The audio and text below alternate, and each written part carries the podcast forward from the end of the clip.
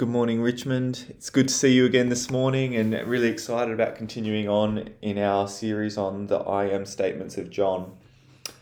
But I've been doing a lot of thinking about gates recently, which, if I'm honest, is not a phrase I ever thought I'd hear myself say. I can hear my younger self yawning hearing myself thinking about gates. And I haven't just been thinking about gates because I've known this sermon's coming up. Um, I'll put an image up on screen as you can see. Um, we've got our young fella on the move now, so we've got baby gates popping up all around the house. Gates to keep him from going over a stair, gates to keep him from getting to fireplaces, gates to get him stop him from getting in to different rooms. And it's killed me on the inside seeing our house slowly become uglier and uglier and he's sort of taken over. Previously all his toys were confined to one corner, but I'm starting to have to accept that the house is now more his than mine. But as these gates have popped up, one thing I can't deny is their usefulness. They're incredibly good at their function at keeping some things in and keeping other things out. And on their so- surface, gates do seem pretty boring, perhaps just functional. So it might strike us as odd that in the seven I am statements of John, that one of the statements Jesus makes is that he is the gate. That he chooses to reveal himself to his people, to the world, as the gate. However, we have to take it seriously because all that we know about God is what He has chosen to reveal to us. So if Jesus tells us that He is the gate, we should be listening carefully. And perhaps you too, maybe, will be excited by gates by the end of this morning. So let's read together from John 10 7 to 9, where this revelation comes from. John 10 7 to 9. Therefore, Jesus said again, Very truly I tell you, I am the gate for the sheep. All who have come before me are thieves and robbers, but the sheep have not listened to them. I am the gate. Whoever enters through me will be saved. They will come in and go out and find pasture. The thief comes only to steal and kill and destroy. I have come that they may have life and have it to the full. And so in this passage, Jesus continues this nice analogy of sheep and shepherd that Melinda's going to unpack for us next week. But at the end of this statement, he seems to say fairly plainly what he has come for, what he is on earth for. I have come that they may have life and have it to the full. Which is one of the statements I think best sums up the gospel. The whole gospel, it's about life. But it feels like a weird transition. When I think of gates, I don't think of them as particularly life giving. But as I've been preparing for this sermon, I've been looking at the topic of gates throughout the Bible. The Bible seems to regularly link gates with life. As an example, I read from Psalm 118, 17 to 21. I will not die but live, and will proclaim what the Lord has done. The Lord has chastened me severely, but he has not given me over to death. Open for me the gates of the righteous. I will enter and give thanks to the Lord. This is the gate of the Lord through which the righteous may enter. I will give you thanks, for you answered me. You have become my salvation. There's several examples like that. But perhaps the most exciting gate imagery from Bible, within our Bibles comes from the final few pages. The picture of the New Jerusalem that we find in Revelation. I'm going to read from Revelation 21, a couple of longer excerpts verses 10 to 15, and then skipping down to 21 through 27.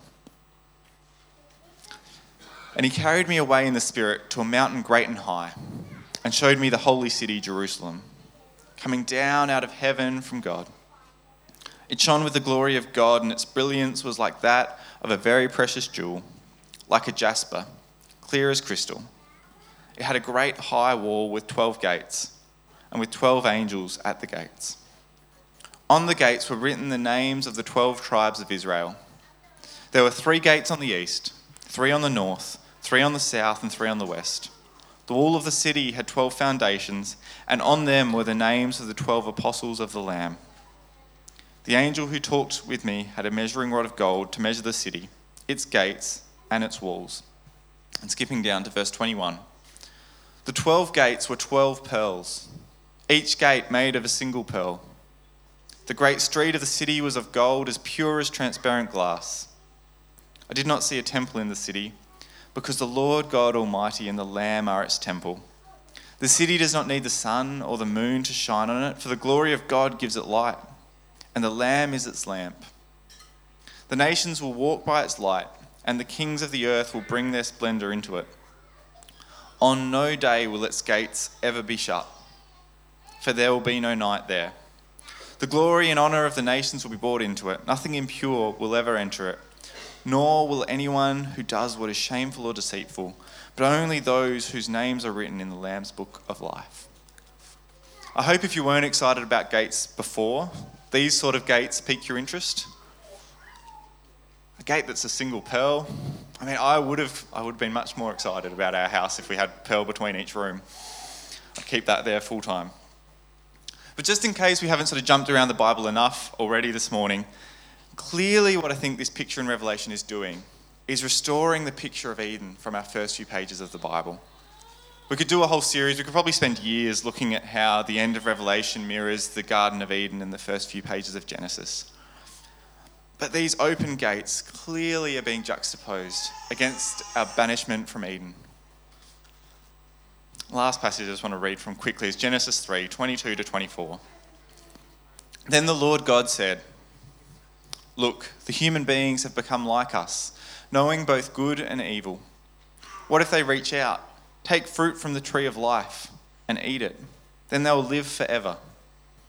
So the Lord God banished them from the Garden of Eden, and he sent Adam out to cultivate the ground from which he had been made. After sending them out, the Lord God stationed mighty cherubim to the east of the Garden of Eden, and he placed a flaming sword that flashed back and forth to guard the way to the tree of life. We've jumped around the Bible a bit there, but I think within this framework it becomes clear why gates become associated with life. Because from the fall, humanity have found themselves not having access to God that they had in the very good creation. They no longer walk with Him in the cool of the afternoon. They no longer have free access to the tree of life. God has placed His angels in the, in the way to ensure that humanity is removed from His immediate presence and from life. And the restoration of this brokenness is what the whole story of God, of what the whole gospel is about. It's about life. We have been cast out from the original temple. And the world into which Jesus came, the Israelites are acutely aware that the fall has meant that their access to God is now mediated. Most of God's people cannot enter the Holy of Holies in the temple, they're hidden behind a thick curtain. The gates, the courts, the curtains, the very walls of the temple are designed to remind Israel of the holiness of God but it's also a stark reminder that they are a few steps removed from Him. And it's only through various sacrifices and rituals that certain priests could enter the Holy of Holies, and even then they could only enter for a certain time. And so the language of gates, particularly gates that give access to God and to life, is particularly important to the people of Israel. Which is why when we come to the Gospel of John and hear what to many of us would be a benign statement, I am the gate. It draws a pretty strong reaction from all those listening. Further on, after talking about being a shepherd, some respond by saying Jesus is demon possessed. Others counter by saying the things he's saying, the things he's doing, are the things that only God himself can do. That's not my first reaction to hearing someone say they're the gate. But in declaring himself the gate, particularly the gate that brings life. Jesus is revealing He is the one who brings access to God. He is the one that brings true life, which is a bold claim to say the least. The picture we have at the beginning of our Bible of being cast out from the garden, no longer having access, immediate access to God, to the tree of life, to eternity, and the picture at the end of open gates into the temple the thing that changes between those two pictures is Jesus. And Jesus came to bring that life. Which is a confronting statement to say to a people who are lost and wandering, a people who are waiting for the gate, a people who know they're standing with God. We can't forget the story of Israel, the world into which Jesus stepped. There are people whose history involves being lost, disoriented, wandering. There are people who are enslaved in Egypt. And God came and saved them, delivered them. What happened next? They wandered around the desert aimlessly until a generation died out. Then they finally reached the promised land that God had given them. And even then, they went through seasons of good kings and bad kings, of God forsaking them and returning. There are people, when Jesus comes on the scene, who will once again find themselves under oppression, under the rule of another nation, subject to the whims of Caesar. And yet they still know that they need God. They need life. They need the gate. I'm not sure if you've ever found yourself lost, wandering, disoriented, looking for a door, a gate, something of that sort. Mark shared with us last week, desperately looking for a path in the middle of the night, and the relief that comes when the torch found it. I was thinking of times when I've been disoriented looking for a gate. A couple of months ago, I woke up in the middle of the night. In our bedroom, I'm on the far wall, Tamara's near the door. But I heard this weird rustling, and um, someone was sort of putting their hands, trying to work, work their way along the wall woke up, tried to work out what was going on, and turns out Tamara had spent a couple of minutes searching for the door. She'd got disoriented, managed to circumnavigate the room, was feeling her way everywhere, but she was disoriented, a bit lost. Pointing out where the gate was was some sort of relief. She wanted me to point out when I shared this story that she was sleepwalking, that she's not too crazy. But it also took me back to my childhood. Once I went to a mate's house, um, and he lived on a farm, I was probably six or seven, and after dinner, we went out into one of the paddocks. Um, we were playing some sort of game. And the family called us back. You could see their house on the hill. They called us in for dessert. And as kids do, I think I was there with him and his sister, and one of us yelled out, Last one to the house is a rotten egg. We took off running.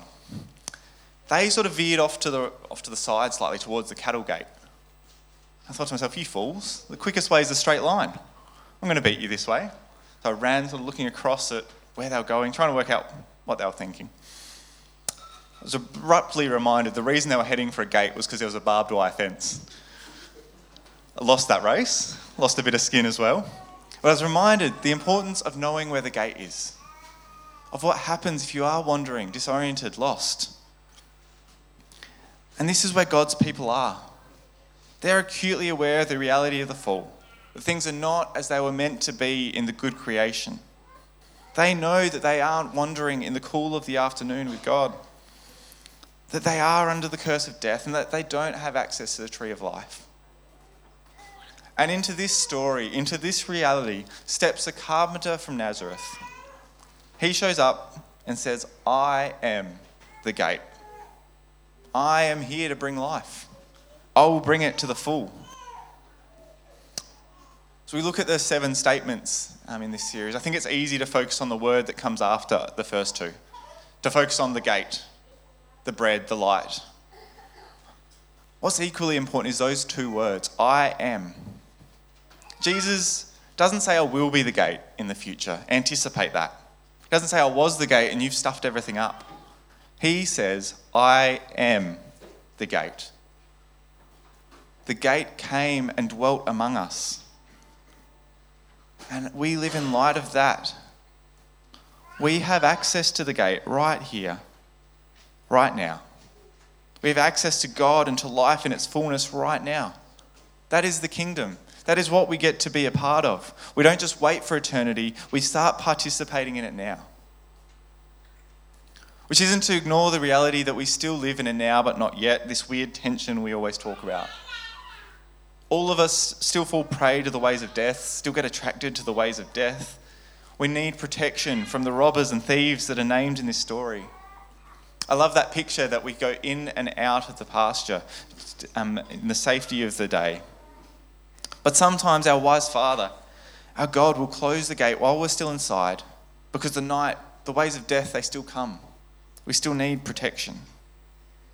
But the not yet of the now but not yet is the promise of Revelation that a time is coming when the gate can be left open freely, for there is no night, there is no death, there is no sin.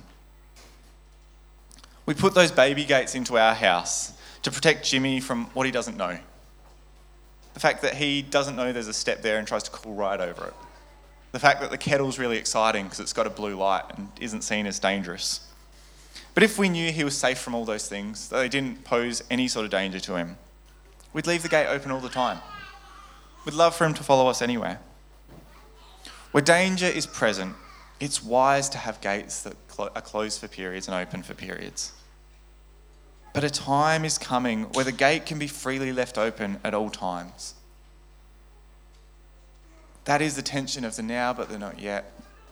But here, Jesus promises us, and the passage we'll read next week about the sheep and the shepherd says this as well the gate will be open to us, for the shepherd knows our voice. And all this is nice. We have, but we have to be wary that there are other characters in this story. This isn't just a nice piece on Jesus analogizing himself to a gate and saying, Come to me. This isn't all fluff, as fluffy as Melinda might think John can be at times. Jesus reveals himself as the gate to the Pharisees, and he warns them of the dangers of robbers and thieves. Those who try to jump the fence, those who don't go for the gate. Perhaps it's easy for us to read this a couple of thousand years later and think maybe the robbers and thieves are others that claim to be the Messiah, people who weren't Jesus. And we have the benefit of now knowing Jesus was the Messiah. We won't make that same mistake. But if it's correct that when we're talking about the gate, when Jesus calls himself the gate, he's offering a way from death to life, then we have to ask ourselves are there things we do? Are there ways we live that pretend that other things offer life other than Jesus? Do we sometimes listen to ideas of materialism? If I just buy that thing, that'll be life giving. If I get a bit more money, some more influence, if I get a better job, if I can find some more success, if I can empower myself, if I get in this relationship, that will be life giving. Because if we fall prey to those ideas, as I think we all do, we're trying to jump the fence. If we believe something offers us life and it isn't Jesus, aren't we ignoring Jesus' very words here? There is one thing that brings life. There's one thing brings what we all need, and that is Jesus. I think in many ways, Jesus was saying to the Pharisees, these people who desperately sought after God, Yes, you have good gifts from God. You have the law, you have Torah, you have a priesthood, you have sacrifices, but ultimately they don't bring you full life. Your relationship to God, it still remains broken. These, these things bring a taste of the good God. But you have to keep returning. You have to do a sacrifice each week, each day. I have come so that you may have what all those things couldn't bring in all their goodness. I have come so that you may have life and have it to the full. The sort of life that doesn't come with a huge list of terms and conditions. We don't come to the gate, click a button, and find 100 pages of things that we're never going to read. It doesn't come with a whole bunch of hoops. There's not 30 gates before we get to the real gate. The gate came to earth, and his words were, Come to me, and I will bring you life. And we all know that we need life, don't we? Our world, even ourselves, we do everything we can to pretend we're not aging. Might chuck some colour in the hair, do these creams that try and get rid of wrinkles. We go to the gym to try and maintain our youth. We do experiences to recapture our youth. Ultimately, we've said this a few times here at Richmond, I think. Ultimately, we are all decaying. We are all dying. Sometimes we're more aware of that truth than at other times. But in our King, in these words we've read this morning, we remember that the gate to eternal life is open. There will be a new Jerusalem that doesn't have angels with flashing swords guarding it, but whose gates are always open, where night will never come. All this sounds great in theory. If I'm honest, I've got to admit, there are many times in my week where I try and be a robber and a thief. Maybe buying something will make me a little bit happier today. Maybe if I got this job, it'll be particularly life giving. If I can get this, do that. I'm sure you do that too. But I think we can all agree it's dissatisfying, isn't it? Might bring some false sense of life for a day, for an hour, but we know it doesn't bring life. It is Jesus and He alone who brings life. It is Jesus and He alone who is the gate through which we enter into life. The gospel, the whole gospel, it's about life. And Jesus came to earth and said, I am the gate. Come to me for life and life to the full. Your access to me is not restricted. as we sang this morning, come to the altar. The Father's arms are open wide. If you look at your life, are you living in rhythms and patterns that are coming back to the King, coming to the Father's arms for life? Or do you find yourself seeking to jump the fence? Because I think we need to consider what do our own patterns and rhythms look like. But a final question I have for you this morning, a final thing to consider is what is the gospel that we preach? Maybe not in word, but in action. When we pe- tell people of our King, we go into the world and preach in the way we live. Are we saying, There is the gate, go to Him? Or are we sometimes tempted to create hoops, to create gates, to make that journey harder? Please don't hear me saying that the gospel doesn't require people to change how they live. It certainly does. But when I look at Jesus and how he lives, he starts in a particular place. He says, Come to me. Is that the gospel we preach? Go to him, go to the gate. Later in this same chapter, I think Melinda will probably go into it next week, he says, You are my sheep, and I will lay down my life for you. We know that wasn't just words. We know he lived that. That is our gospel. Life came, laid down his life. The gate came, and we are called to point to that gate. And I don't think our gospel can overcomplicate that point, which I think we're often tempted to do. Often tempted to sometimes be like the Pharisees. We complicate the fact that Jesus is the only bringer of life.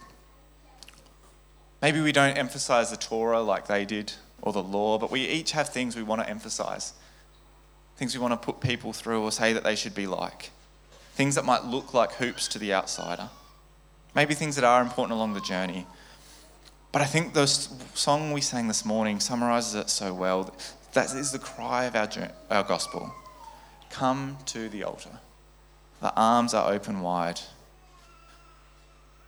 We no longer need a priest who has to go through certain rituals to be able to come to the altar in the Holy of Holies on our behalf. We aren't separated from the altar by a thick curtain and by walls. The curtain is torn, the gate is open. Life is given, and life to the full. The gate came and dwelt among us. We're going to sing those words again this morning. Come to the altar, then we'll come back and pray together.